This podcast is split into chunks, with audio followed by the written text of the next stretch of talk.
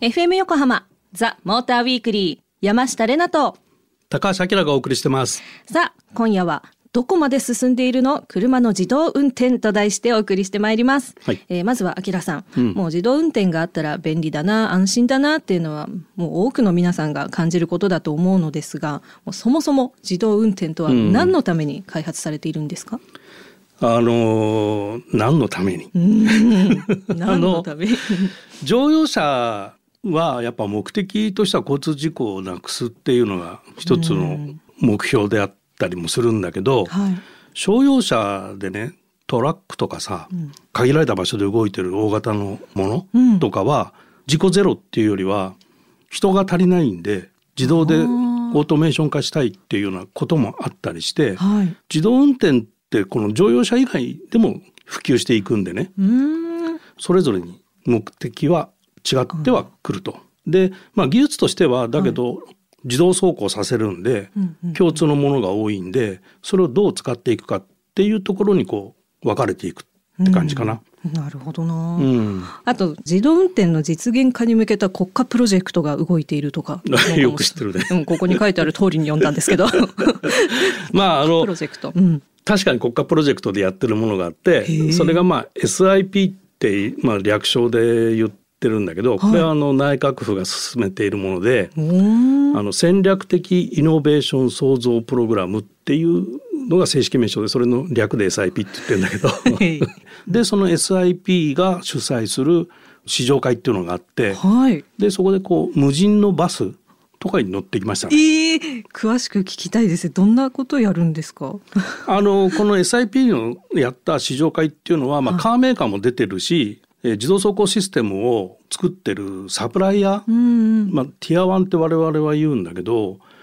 自動車メーカーに直接何かをこう収めてる企業、うんうん、一緒に開発してたりとか。で、まあ、そういうティア1も出展していて、うん、センサー技術、はい、でそれが例えばライダーっていうのとレーダーっていうの あとカメラみたいな。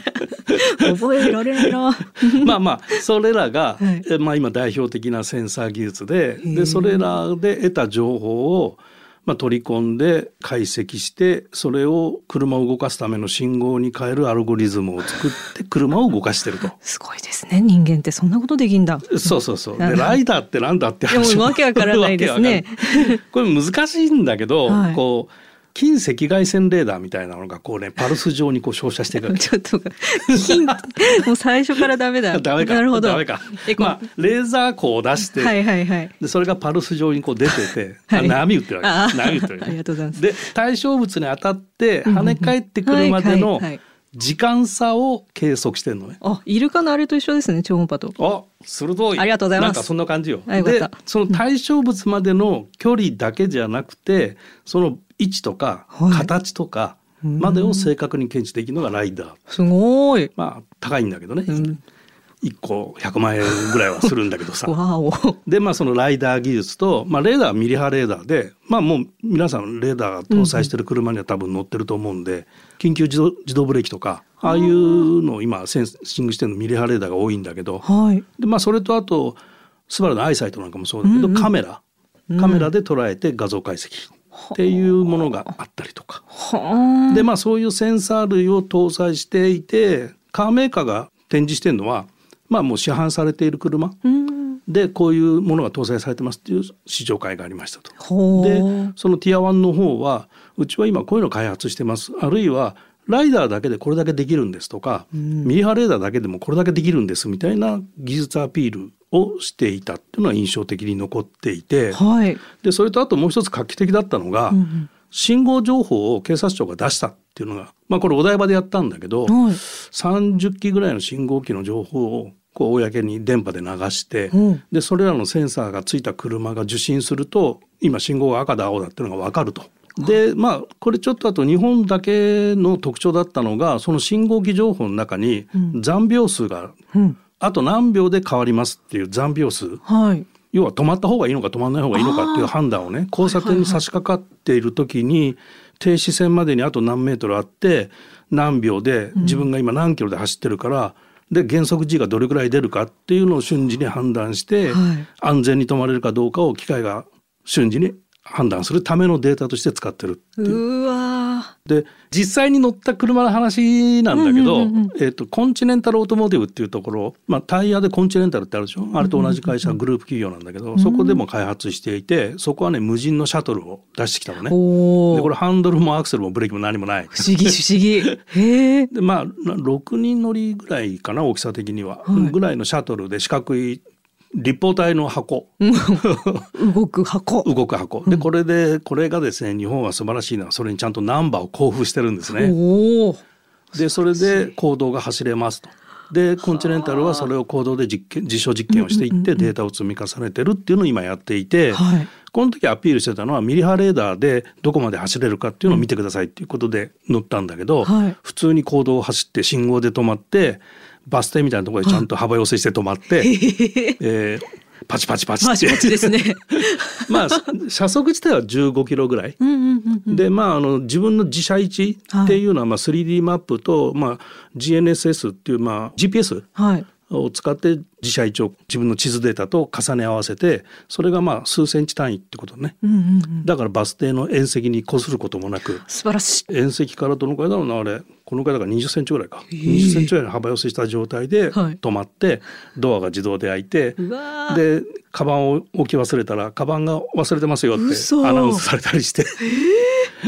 素晴らしいですね。うん、であとはねバレオっていうやっぱりフランスに本社がある企業なんだけど、うん、これは乗用車にライダーをライダーを、はい、ライダーを6個ぐらい乗っけましてですね、うん、もうそのライダーだけで、えー、単純に600万。みたいな。なんたってパルスなんちゃらを出すんですからね。そうそうそう。でライダーだけでどこまで自動運転できるかを見てくださいっていうのではい、でそれも行動を走ってで信号情報を置いて 3D マップに合わせて、うん、えー、お台場の街を走りました。はあなかなかできないなそんな体験。うん、あとティア4っていうこれベンチャー企業なんだけどこれあのジャパンタクシーと一緒に始めたらしいのね。はい、でこれが制御ソフトを開発して、まあ、タクシーの無人化みたいなこととか、うん、これ過疎地とかね、うん。うん、そういうところあと公共交通機関がなかったり高齢化していて自分での移動が困難な人とか、うん、そういう人をターゲットにジャパンタクシーと一緒にそういう技術で、えー、なんとかならないかっていうのを研究してるベンチャー企業で、うん、そこのジャパンタクシーにも乗りましたね。あきらさんは、うん、時代の先の先の先を体感したんですね。うん、まあまあまあ、そうかもしれないね。はい。デパートの実演販売で買いたくなっちゃう気持ちになりながら今聞いてました。はい。それでは、この後一曲挟んで、自動車メーカーは自動運転のどのような技術を展開しているのかに迫ってみたいと思います。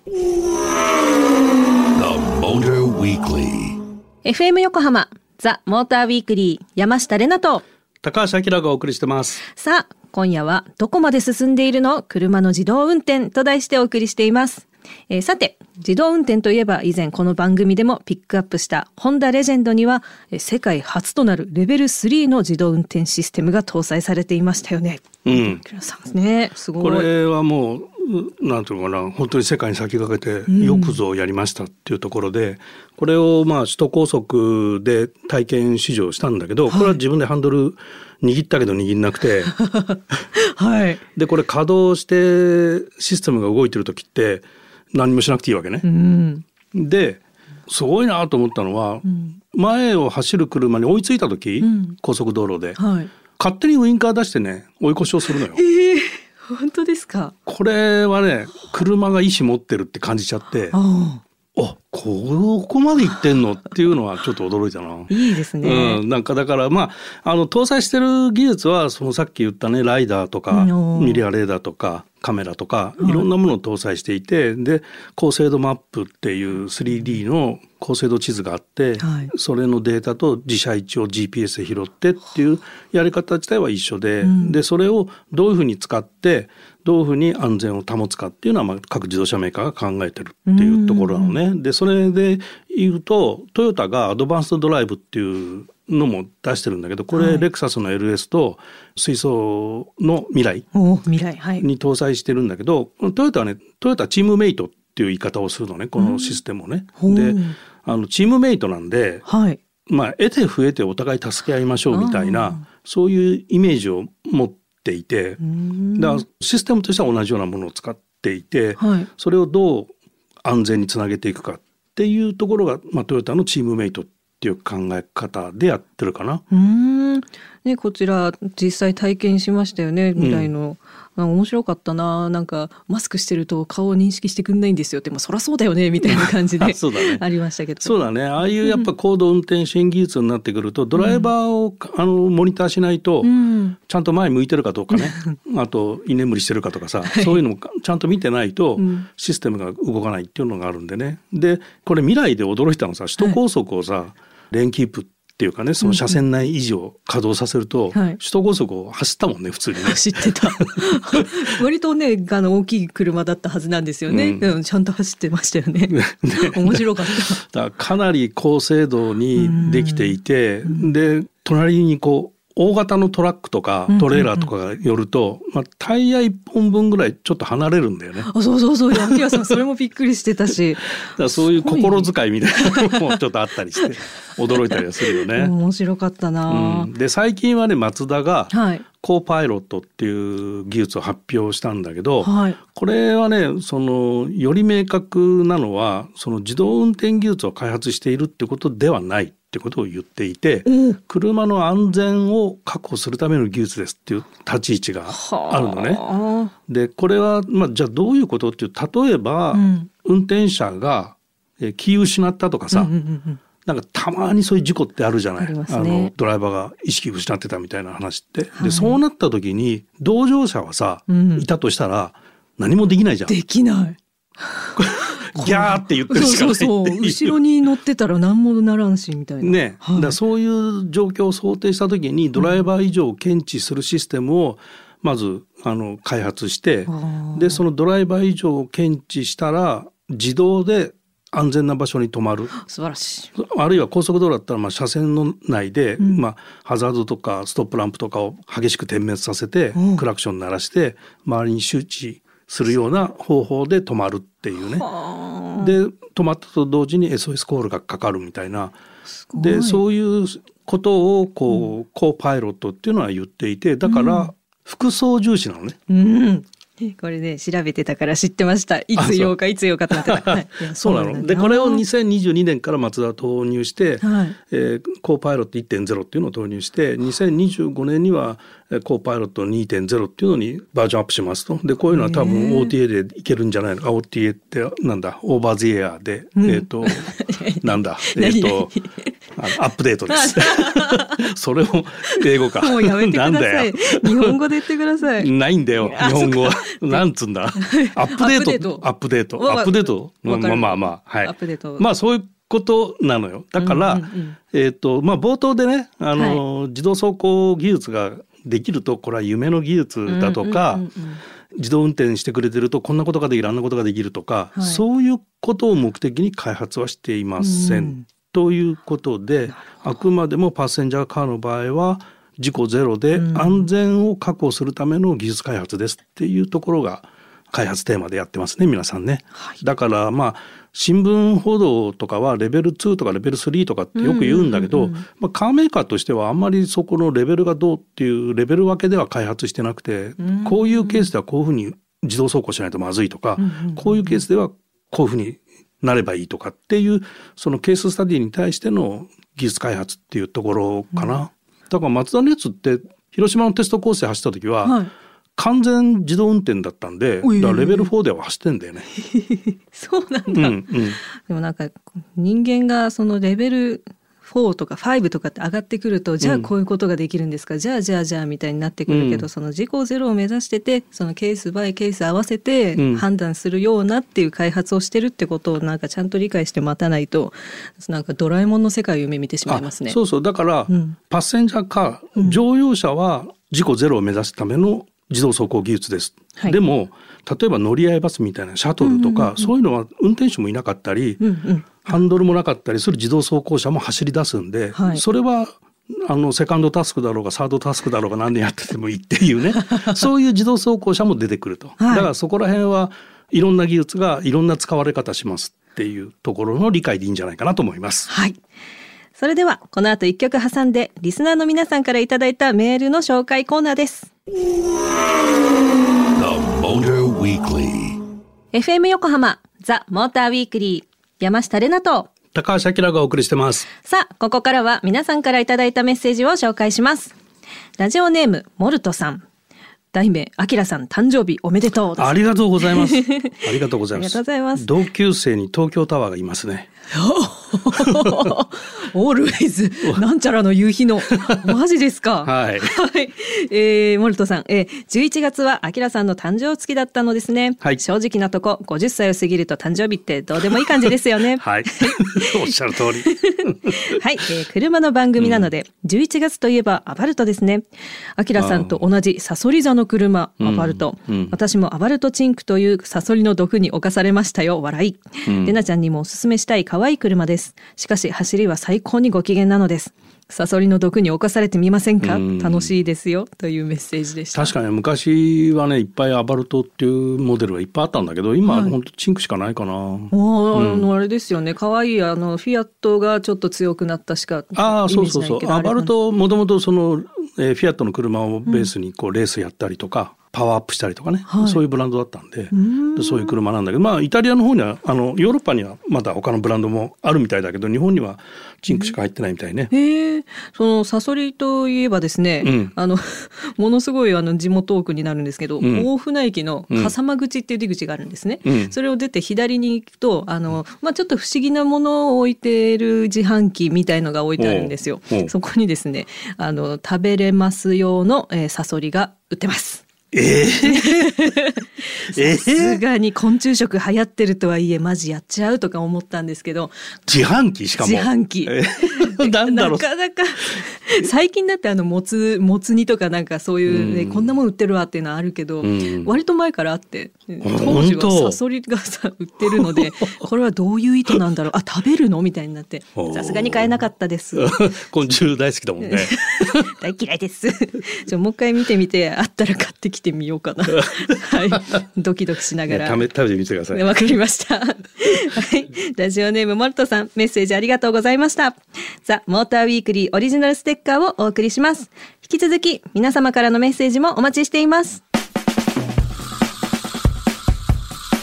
FM 横浜ザ・モーターウィークリーエンディングのお時間となりました。